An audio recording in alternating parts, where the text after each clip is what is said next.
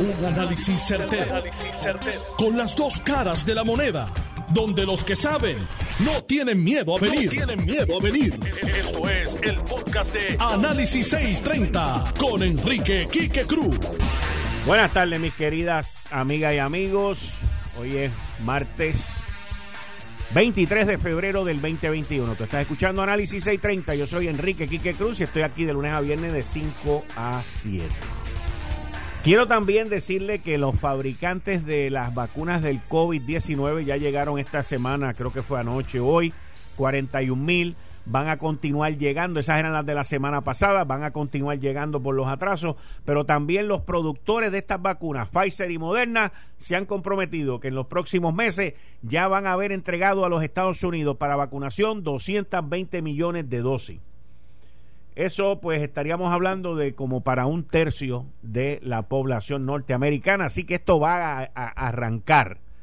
Y tal y como les anticipé ayer, los maestros y los catedráticos que se vacunan para luego no venir a trabajar, eso lo escucharon aquí ustedes primero, ayer aquí en Análisis 630, señores.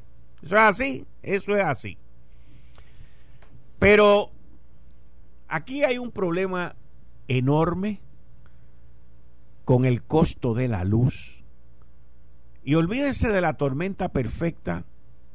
No quiero sonar pesimista, pero a menos que se haya se haga, perdón, lo correcto y hoy en Fortaleza en aproximadamente 22 minutos, 21 minutos va a haber una reunión con la Junta de Gobierno que fue quien aprobó el contrato de Luma, que fue quien aprobó también los contratos de gas natural en la bahía de San Juan, que fueron los que abrieron para privatizar supuestamente a la Autoridad de Energía Eléctrica y que también avalaron el contrato de Luma Energy, nos están llevando por un camino de un grandioso desastre. Y no soy fatalista y mucho menos pesimista porque todos los días termino este programa diciendo que mañana va a ser mejor que hoy.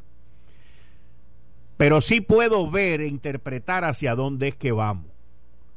Luego de ver el reportaje de hoy en el periódico El Nuevo Día, en donde lo que yo les había anticipado a ustedes hace más de tres años, pero me acusaban de que yo lo tenía en contra de la gerencia de la autoridad y de que yo jorobaba mucho y de que yo tenía intereses en poner tubos y cuestiones, pues yo en mi casa sé poner un tubo ni una bombilla, así que vamos a estar claros. Pero la realidad es que a la Autoridad de Energía Eléctrica le están quitando los clientes más grandes que tiene, los clientes industriales, los clientes que más electricidad consumen. Eso está ocurriendo ahora mismo. Y yo no culpo a las empresas industriales o comerciales que lo están haciendo porque la luz va para arriba. No hay quien lo despinte. Mi interés siempre ha sido por tener un sistema bueno, resiliente y económico. Pues no vamos a tener nada de eso. El petróleo va para arriba que no hay quien lo pare. Y la factura va para arriba que no hay quien la pare. Y una de las razones por las cuales también va a subir ahora es por la cantidad de clientes industriales que se están saliendo del sistema.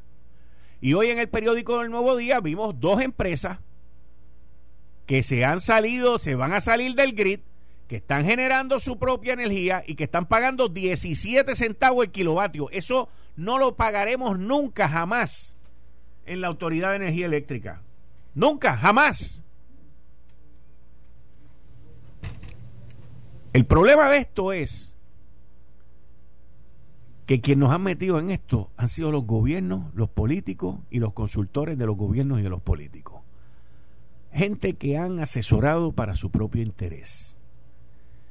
Y que ahora los grandes clientes que tenía la Autoridad de Energía Eléctrica, del huracán María para acá, poco a poco se han ido del grid y esos ingresos los vamos a tener que reponer nosotros antes del huracán María, el ingeniero Ricardo Ramos, que era director antes del huracán María de la Autoridad de Energía Eléctrica, me dijo a mí que él había mandado a hacer un estudio y que los ingresos de la autoridad o el consumo, cualquiera de los dos usted los quiera poner, de la Autoridad de Energía Eléctrica iba a bajar un 25% en los próximos 10 años. Y un 25% en 10 años, eso es aproximadamente 2.5%. Y eso era base de los estudios y los números que se utilizaron en el 2017. No ahora en el 2021 con estos grandes clientes saliéndose del sistema. O sea que la Autoridad de Energía Eléctrica tiene un problema enorme ya de frente en términos de su reducción, de su déficit de ingreso. En adición a eso, póngale también que tiene el problema de pagar el contrato de Luma Energy de 100 millones de pesos al año, 90, lo que sean. Y en adición a eso, póngale, admitido por Luma Energy la semana pasada y cambiado de parecer esta semana, de que ellos necesitan reclutar 4.400 empleados y que los empleados no están transfiriéndose de la Autoridad de Energía Eléctrica a Luma. Entonces tenemos un monstruo de tres cabezas, tres cabezas, señores. Tenemos el monstruo de tres cabezas con los empleados existentes en la Autoridad de Energía Eléctrica, con los empleados que se supone que tenga Luma Energy y con la deficiencia de ingresos que va a tener la compañía para pagarle a Luma y a todos los demás. ¿Y a quién es que le va a explotar eso en la cara? A Pedro Pierluisi. Aquí no ha habido un gobernante. Y lo dije yo y me decían, no, que es que tú, se lo dije a Wanda Vázquez cuando estaba en la primaria, le dije, nadie ha ganado, nadie ha revalidado la gobernación en Puerto Rico con, el, con los directores que usted tiene en la Autoridad de Energía Eléctrica. No me hizo caso, no revalidó. Y mírelo por ahí para abajo, ninguno ha revalidado. Ninguno. La Autoridad de Energía Eléctrica es el corazón de nuestra economía. Los pequeños negocios, el desarrollo económico y ahora se ve amenazada por este disparate. No estoy hablando del disparate de Luma, estoy hablando del disparate del gas natural. Estoy hablando del disparate de hacer un merger, un junte de Luma y la Autoridad de Energía Eléctrica que no se va a dar. ¿Y qué usted va a hacer con los empleados de la autoridad después del primero de junio? Estamos a tres meses, casi cuatro meses de que Luma asuma la responsabilidad y no tiene el personal para asumir la responsabilidad. No lo tiene y no lo va a tener por lo que se ve ahora. Aquí no se trata de que, como dijo Fermín, yo me que nos encontramos con algo distinto. No, aquí no se trata de eso. Como el secretario de Estado, Larry Seilhammer, se va a sentar allí hoy en esa reunión y qué soluciones va a dar. Él está a cargo de la reconstrucción del sistema eléctrico con tres cabezas que no sabe qué hacer. Él no sabe qué va a hacer. La gerencia no sabe qué va a hacer de la Autoridad de Energía Eléctrica. La Junta de Gobierno, el negociado de energía, ninguno sabe qué va a hacer. Y todos aprobaron el contrato. Todos aprobaron el gasto de 1.500 millones de New Fortress en la bahía de San Juan.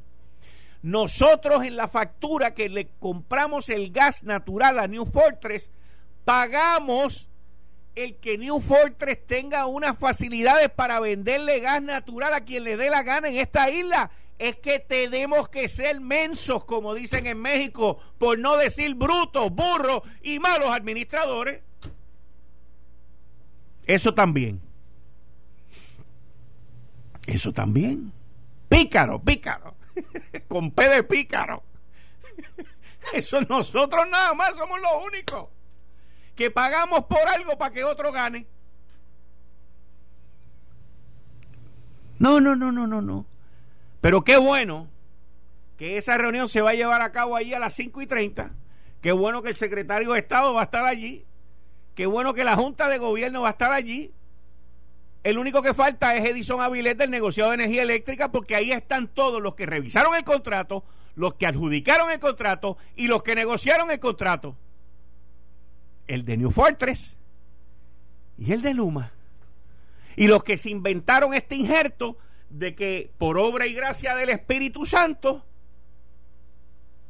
los empleados de la Autoridad de Energía Eléctrica iban a salir corriendo en manada a irse a trabajar con Luma. ¿Quién es el morón que se le ocurre que eso iba a ocurrir?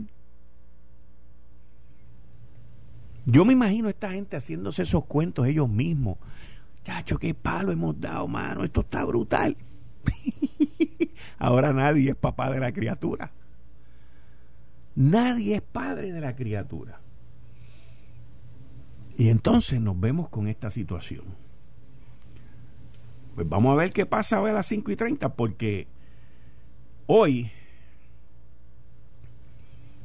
hoy está esa reunión, hoy fueron las vistas. Le estoy pidiendo a Jaramillo que me llame ahora, le acabo de mandar el teléfono a Ángel Figueroa a Jaramillo. Hoy fueron las vistas de los que de uno de los componentes de esta gloriosa idea mi columna de mañana en el periódico El Nuevo Día es sobre este desastre económico para el cual Puerto Rico está. Olvídense del Titanic, olvídense del iceberg que nos va a chocar, que nosotros nos vamos a chocar y nos vamos a hundir. Olvídese de eso. Esto ya está encaminado, esto está contratado y esto está descifrado. Y quienes vamos a perder somos, somos los que recibimos luz en nuestros hogares, los pequeños negocios, los chiquitos. Somos los que vamos a perder de esto. Estamos fritos. Y obviamente los empleados de la Autoridad de Energía Eléctrica. En línea telefónica tengo a Ángel Figueroa Jaramillo. Buenas tardes, Ángel. Saludos, Kiki. Saludos a toda tu radio escucha vender gas natural por unos muelles hechos realidad por parte de la Autoridad de Energía Eléctrica, en donde por esas facilidades nosotros pagamos en la compra de ese de ese gas natural que se le vende a la Autoridad de Energía Eléctrica. En adición a ellos, ellos usan las facilidades para venderle a clientes que se están desconectando de la Autoridad de Energía Eléctrica, tal y como yo lo anticipé aquí por años, cuando ese proyecto empezó. El contrato de Luma, que se discutió hoy en la, en la Cámara de Representantes, y tú estuviste escuchando eso y la fuerza laboral de la Autoridad de Energía Eléctrica que no se transfiere a trabajar con Luma como creen que iba a suceder los de los que provocaron toda esta privatización.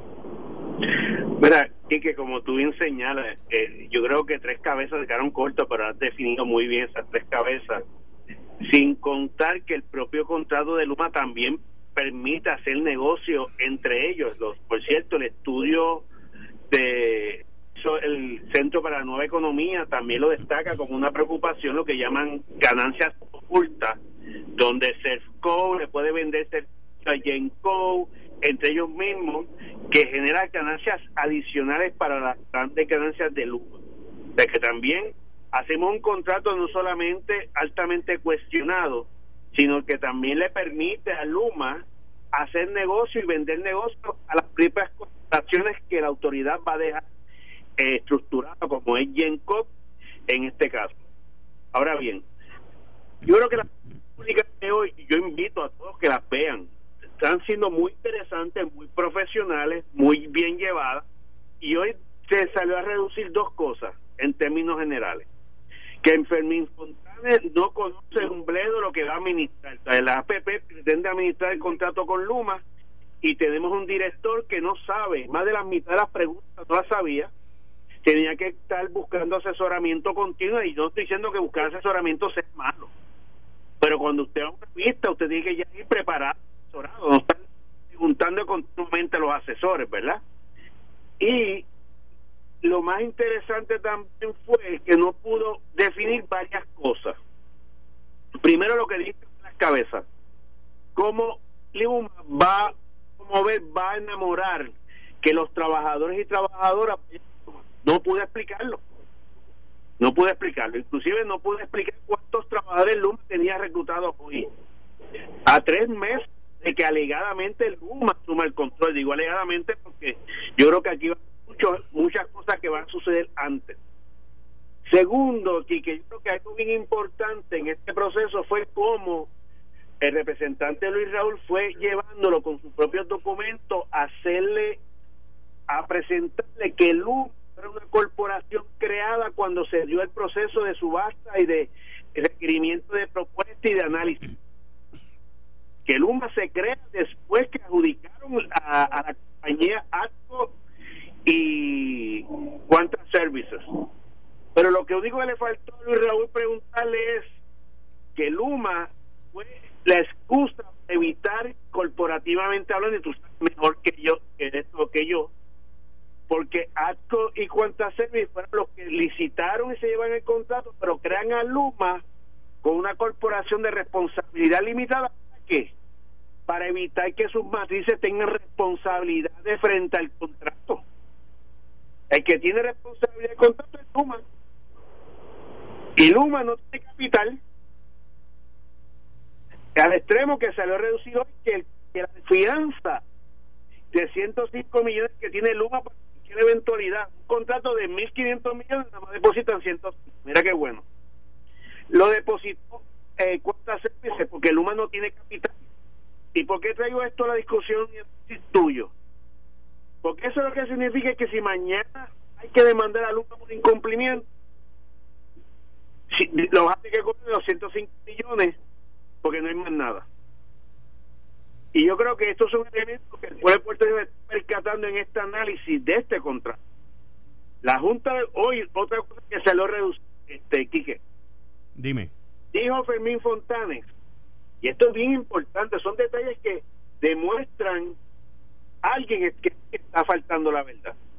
Dijo hoy que Ralph Gray y José Ortiz participaron de la votación de escoger a la compañía Dijeron eso, sin embargo, Rascrey la pista de transición dijo que él no había participado de la negociación y del proceso y que a él habían vendido que los empleados iban a pasar todos a Luma.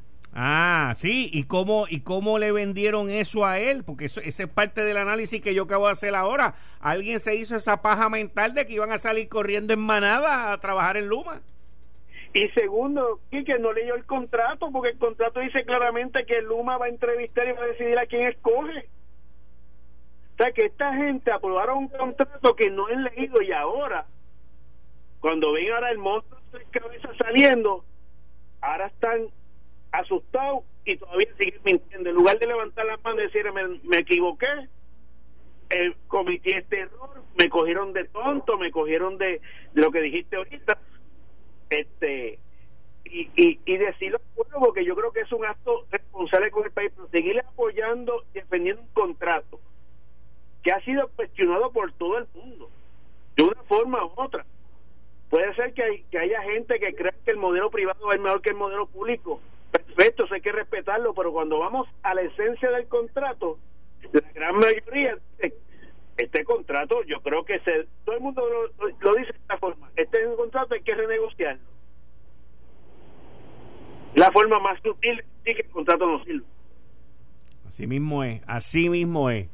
Jaramillo mis fuentes me acaban de indicar que el director de la Autoridad de Energía Eléctrica acaba de salir de las oficinas del Departamento de Estado en camino a la reunión que hay en breves minutos en Fortaleza. Me imagino que le estaban dando unas clases de coaching porque no creo que haya sido baloncesto. Bueno, eso, eso es bien interesante. Yo creo que esos son elementos que uno en este eso es información importante, Quique, porque esas cosas que pueden para sonar para algunos que puede ser algo de, de chisme o de no, es cómo se manejan los procesos y cómo no se saca a la luz pública la verdad. Se siguen tapando las cosas. ¿Qué va a decir Efren Paredes allí? Me imagino que lo que le habrán dicho en la reunión de la cual acaba de salir el Departamento de Estado. Y eso es bien cuestionable. Eso, eso demuestra que no hay un director ejecutivo que tenga criterio propio para llevar las posturas propias y, y, el gobierno de Puerto Rico necesita gente con criterio propio, que podamos tener diferencias, las podemos tener y eso no es malo, pero que usted tenga criterio propio. ¿Qué la Junta de Gobierno va a plantear en esa reunión? Que los cogieron de tonto. Pues yo creo que si es, que yo creo que, que si eso es así, es lo más sensato para el país. Porque yo creo que la dignidad de uno eh, depende de la credibilidad y la seriedad de uno. Ángel, muchas gracias. Gracias a ti, que siempre. Y invito a todo el mundo que continúe viendo las vistas. Las vistas son bien interesantes. Sí. Van a reducir la información, muy interesante, muy cuestionable. Y yo los invito a que sigan viendo las vistas. Muchas gracias, Ángel. Muchas gracias. Mantengo sintonía. Bien. Bueno, tengo una fuente. Estoy pidiendo que me llame ahora mismo al programa para que me cuente en detalle lo que pasó con Phoebe Sale. Te puse ahí el número de teléfono, llámame. Llámame para que me cuente, no te me eches para atrás. Eh, Estás escuchando el podcast de Noti1. Análisis 630 con Enrique Quique Cruz. Que el representante Antonio Tony Soto acaba de renunciar a su escaño efectivo el 28 de febrero. Eso se esperaba. Tony Soto se va a dedicar al negocio de sus padres, según él menciona, pero también a la consultoría, donde va a ser recibido abrumadoramente. En línea telefónica tengo al compañero de lo sé todo, Eliezer Ramos. Buenas tardes, Eliezer. ¿Cómo tú estás, brother? Oye, buenas tardes, hermano Quique. Gusto en escucharte y más a través de tu programa Análisis 630. Cuéntame. Tú estuviste en el Capitolio y te dijeron todo eso de que pasó. Cuéntame. Oye, Quique, tú sabes que obviamente a- a- en horas de la tarde, pues como que uno se entera de la salida de la subsecretaria, eh, la fiscal Phoebe sale del Departamento de Justicia. Nosotros rápidamente buscamos una reacción eh, del secretario. No logramos ob- obtener mayor respuesta que decir que eh, es una renuncia, eh, se le pide la renuncia porque es una cuestión de confianza y cuando es algo de confianza pues no amerita más detalles al respecto. Eso fueron las palabras de eh, Domingo Emanueli. Pero nosotros nos dimos la tarea de, de saber qué fue lo que pasó. Y ahí es donde eh, viene la información, nos llega la información de que eh, la fiscal Phoebe Sales fue removida del cargo eh, como subsecretaria del Departamento de Justicia, no por ningún tipo de desavenencia eh, con la secretaria asociada eh, Marian Santini, ni con la jefa de los fiscales, Melissa Vázquez, ni tampoco con la jefa de Integridad Pública, la licenciada Wanda Casiano, sino que responde a que luego de que Domingo Emanuel eh, le diera su voto de confianza a nombrarla eh, como subsecretaria del Departamento de Justicia, ella se había reunido el 13 de enero eh, con el representante Gabriel Rodríguez Aguiló. La información que nos llega es que ella estaba reuniéndose, cabildeando en contra eh, de el nombramiento de Domingo Emanueli, eh, pidiendo prácticamente que se colgara este nombramiento y que ella se hacía disponible eh, para ocupar el cargo como secretaria ah, de justicia. De igual forma lo hizo días después y ahí es cuando yo te comento que fue al Senado de Puerto Rico, se reúne allá eh, con el Senado para hacer lo mismo, cabildear en contra de el nombramiento de Domingo Manuel como secretario de Justicia, pero en esta ocasión fue acompañado, fue acompañada de un famoso ex fiscal y comentarista radial popular. ¡Wow! ¡Wow! Pero ven acá, ven que acá, ven acá. way, Ven acá, que by no- the way, no que by the way, Ajá. pero espérate, Quique, Quique, que by the way, esa persona Sí, yo sé. estaba sonando que si ganaba Charlie Delgado Altieri como eh, ganaba como gobernador era un candidato fuerte para que fuera secretario de justicia Ok, Eliezer. Pero como no, como, como esto es un programa de análisis y, y- y no de adivinanza. Oye no son no son muchos los fiscales famosos eh, eh, populares y que son comentaristas radiales ¿Está en Noti 1?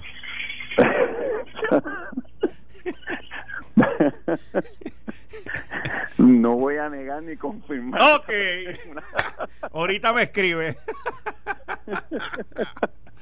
Entonces, entonces, este ex fiscal famoso, popular, comentarista, posiblemente de esta emisora acompañó a Phoebe y sale en esas visitas?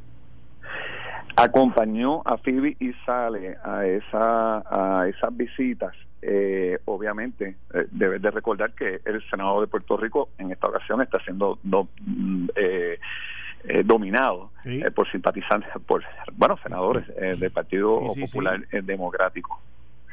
Así mismo fue. Entonces, ahí es donde el secretario, obviamente, no va a comentarlo, eh, pero. Sí, pero alude, pero alude a que es una cuestión de confianza. Es correcto, una, es una situación de confianza de una persona que tú has nominado para que sea tu segunda al mando y de pronto te das cuenta eh, que está haciendo todo lo contrario. Eh, cabildeando en contra de tu, de, tu, de tu nominación, de tu nombramiento como secretario de Justicia. Wow. Interesante, interesante. Ahora, fíjate, ahora entiendo por qué fue que la sacaron escoltada y por qué, fue, y por qué fue que no la votaron. Eh, porque es una empleada de carrera del Departamento de Justicia. y, la mandaron para Fajardo. Y hay cosas, de paso, te puedo adelantar que hay cosas interesantes dentro de la figura de, de Phoebe y Sale eh, que, por ejemplo, se está negando a ser parte del equipo eh, de fiscales eh, que van para el segundo juicio eh, del señor Pablo Casellas Toro. como tú recordarás, ella, Phoebe Sale, Rubio y, en, y, en, y junto con, se me olvida el nombre ahora, ante la otra, era, un equipo de, tres fiscales. Me acuerdo que, que hubo uno que removieron de ahí. Es correcto. Después, hasta ahora, eh, el segundo juicio eh, para Pablo Casillas Toro, ante la negativa de Phoebe sale eh, llevar un proceso contra el señor o, participar en el segundo proceso contra Pablo Casellas Toro. Eso también ha corrido. pero sí yo te puedo asegurar, Quique, que el nombre de Phoebe Sales en un futuro cercano va a volver a, sonar. ¿Ah, sí? Eh, eso, eso te lo puedo asegurar. Hmm. Ok, pues oye, brother, pues vamos a seguir hablando tú y yo, porque esto está bueno. No, oye, encantado, usted sabe que es mi hermano. No, no, no, muchas gracias, Eliezer, saludo. Un abrazo y siempre a la orden. Gracias, muchas gracias. Y ustedes escucharon Eliezer Ramos de los Sé Todo, que nos dio el inside out de todo lo que pasó en el Departamento de Justicia, mis queridas amigas, amigos y de lo que no se sabía que había pasado en el Capitolio también. En línea telefónica, como todos los martes, el licenciado John Mott en la sección Ley Promesa 630. A las 6 de la tarde tenemos al portavoz de la Junta de Supervisión Fiscal, Eduard Saya. Y a las 6 y 30 el licenciado Francisco González. Buenas tardes, John. Bienvenido a tu sección todos los martes. Ley Promesa 630 que va a las millas. Sí, esto va Mira, hoy hoy presentaron el Plan Support Agreement, que es la base del plan de ajuste. Y dijeron varias cosas en una conferencia de prensa hoy. Este, y, hay que entender todo lo que está pasando aquí, que es un tanto complicado, pero pichón, hay que, hay que bregar con ello. Número uno, según Skill, y no hay duda de que probablemente tenga toda la razón, el 60% de las reclamaciones GEO y PBA están de acuerdo con este plan. Sin embargo, cuando vas a los documentos que te presentan, hay por lo menos tres clases donde solamente hay un apoyo de más del 50%. Tú necesitas, como le explico, el dos terceras partes, eh, perdóname, es más del 50% y dos terceras partes del, del total del dinero que está envuelto en esa clase. Así que no estamos claros de si esas clases están totalmente de acuerdo con el plan de ajuste o no, pero that's not the point. Eh, cuando tú miras el acuerdo y miras lo que se presentó en la vista aquella, ¿te acuerdas de la Junta eh, con eh, Peterson, etcétera? La Junta subió bastante de lo que estaba originalmente eh, presentando y del comparándolo con el plan de ajuste de febrero, lo que ha habido es una reducción de un poco más de un billón de dólares, en realidad de lo que se estaba hablando. Pero de todas maneras, es una reducción. Estamos hablando de, de, mucho dinero, punto. Eh, si pueden pasar por la aprobación que van a necesitar de la legislatura, y ya tú sabes que el gobierno de Puerto Rico, ya el gobernador dijo que no está de acuerdo con el plan de ajuste, no, no lo apoya por, por la cuestión de las pensiones, pues no sabemos lo que vaya a pasar. Este, tú y yo hemos discutido muchas veces si la Junta puede legislar. Eh, está la, el asunto de la 305. Eh, Natalia dijo hoy que ella entendía que la, la que ella estaba, ella tenía esperanza de que la legislatura pues aprobara, pero que no sabía si el plan de ajuste iba a requerir legislación. Y eso es un, un, un, lado muy importante. Puede ser que lo que se haga en el plan de ajuste, que se, eso viene el 8 de marzo, no requiera la legislación, aunque todo lo que dice aquí se requiere legislación. Así que no sabemos todavía. Y eso es donde estamos. Ah, y otra cosa interesante, la ley que aplica a este caso, a este eh, Plan Support Agreement es la ley de Nueva York, no es la ley, no es la ley de Puerto Rico. Ok, te voy a, te voy a hacer una pregunta. Tengo aquí el comunicado de la Junta de Supervisión Fiscal, donde ellos dicen que Puerto Rico tenía 90 mil millones de dólares en deuda y que ellos han bajado eso a 34.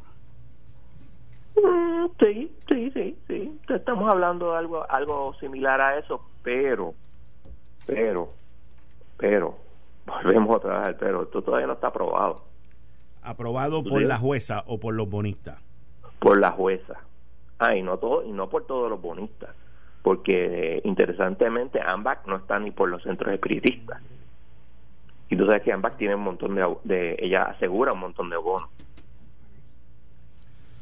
Pero Assured, pero Assured. Assured, National y Sincora, los tres están de acuerdo. Ah, entonces quien único falta es Ambac. Es Ambac, obviamente, y, en eso tiene toda la razón. Esto se va a seguir negociando y se va a seguir hablando ahora. Es bien importante, en marzo 8 se radica el plan de ajuste. Ellos quieren tener esto aprobado para el otoño, otoño tú sabes que empieza técnicamente en septiembre y vamos a decir sigue hasta noviembre y el plan en la página 45 el plan support agreement establece que esto se tiene que aprobar incluyendo la legislación que se tenga que aprobar después de que se apruebe el plan de ajuste es diciembre 15 La Junta quiere ver esto a las millas de Chaflán. Ok, entonces vamos a decir que esto se aprueba en o antes de diciembre 15. Ajá. ¿Cuál sería entonces el próximo paso en la quiebra?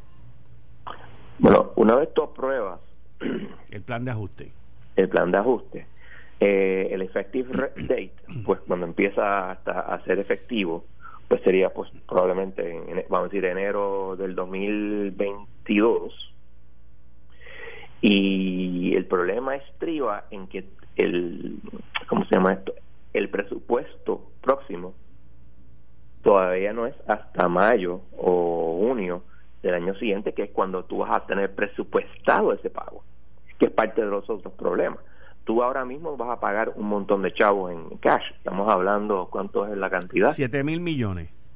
7 mil 24 eh, millones. Hay que emitir bonos por un poco más de 7 billones.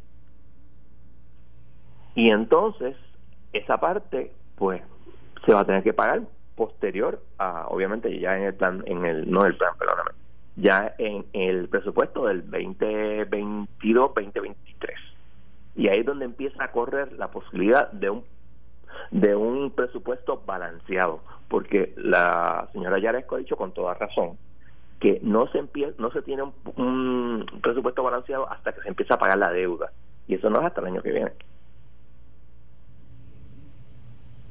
Hmm. me dicen aquí que el gran que la gran parte del tajo del cantazo de los bonistas lo, lo están cogiendo los no asegurados Sí, me imagino, nosotros nos estábamos ofreciendo 3.9 en el plan de ajuste anterior. ¿Cómo que 3.9? ¿3.9 centavos el dólar o...? 3.9 centavos el dólar. Eso es lo que nos estaban ofreciendo en el plan de ajuste de los 20. Bueno, yo tengo clientes que son eh, acreedores no asegurados. yo vi una comunicación que nos mandó el, el Unsecured Creditors Committee y nos dijo que estaban hablando de menos de un dólar. Pero, entonces me dicen que a los que están asegurados, pero entonces me dicen que los por dólar. Pero entonces me dicen que los que están asegurados solamente el recorte es de 20%. Eh, no, varía, varía, varía. Eh, aquí mismo, en el mismo documento, okay. a ver si donde lo tengo, sí, la página 10 te establece, la página 10 del resumen. Por ejemplo, los GIOs de, antes de 2011 se van a, van a tener 64.5%. Y así sucesivamente. Ellos son los que, eh, por ejemplo, pre-2011 PBA van a tener 74.5 y, y 2011 73.1 y así. O sea, yo no veo en ninguna parte aquí, en los documentos que ellos, eh, ellos mandaron a la prensa, etcétera, donde se hable de 80%. Antes sí, en para febrero para el plan de ajuste de febrero nuevo 9 perdóname lo que eran los pre 2011 GOs era 84.4 pero ahora cambió. Ok. Interesante. Interesante. Pues este, es así tú sabes este y, y como siempre digo puede que tú creas que eso es injusto o lo que sea pero si llegaste a un acuerdo no te quejes. Y tengo entendido que todos estos estos bonos están eh, siendo vendidos en este momento o comprados por mucho más de lo, de lo que dice aquí. O sea, lo que tú dices es que han subido. Han subido porque acuérdate que una parte de lo que tú vas a recibir es cash. Y el cash siempre es bueno. No es, no es una promesa futura, es dinero ahora.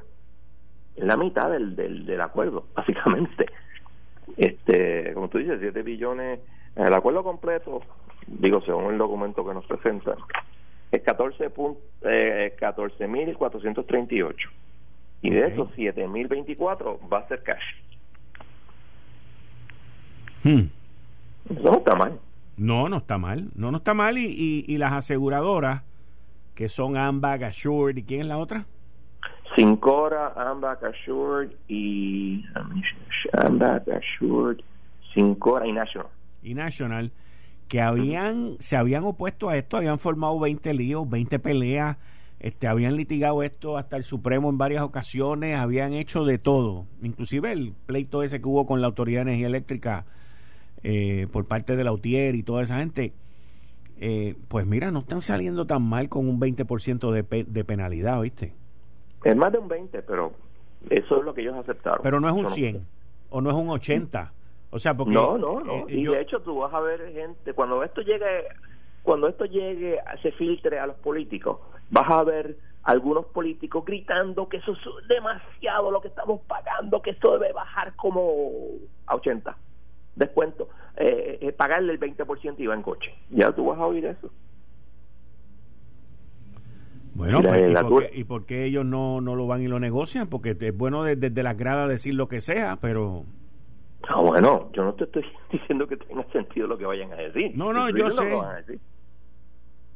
Y así, tú sabes. De hecho, yo tuve una discusión con una persona que corrió para la, para la Cámara, abogada, que simplemente no entiende nada de lo que está pasando. Y yo, pero licenciada, este, le hace esto, le hace esto otro.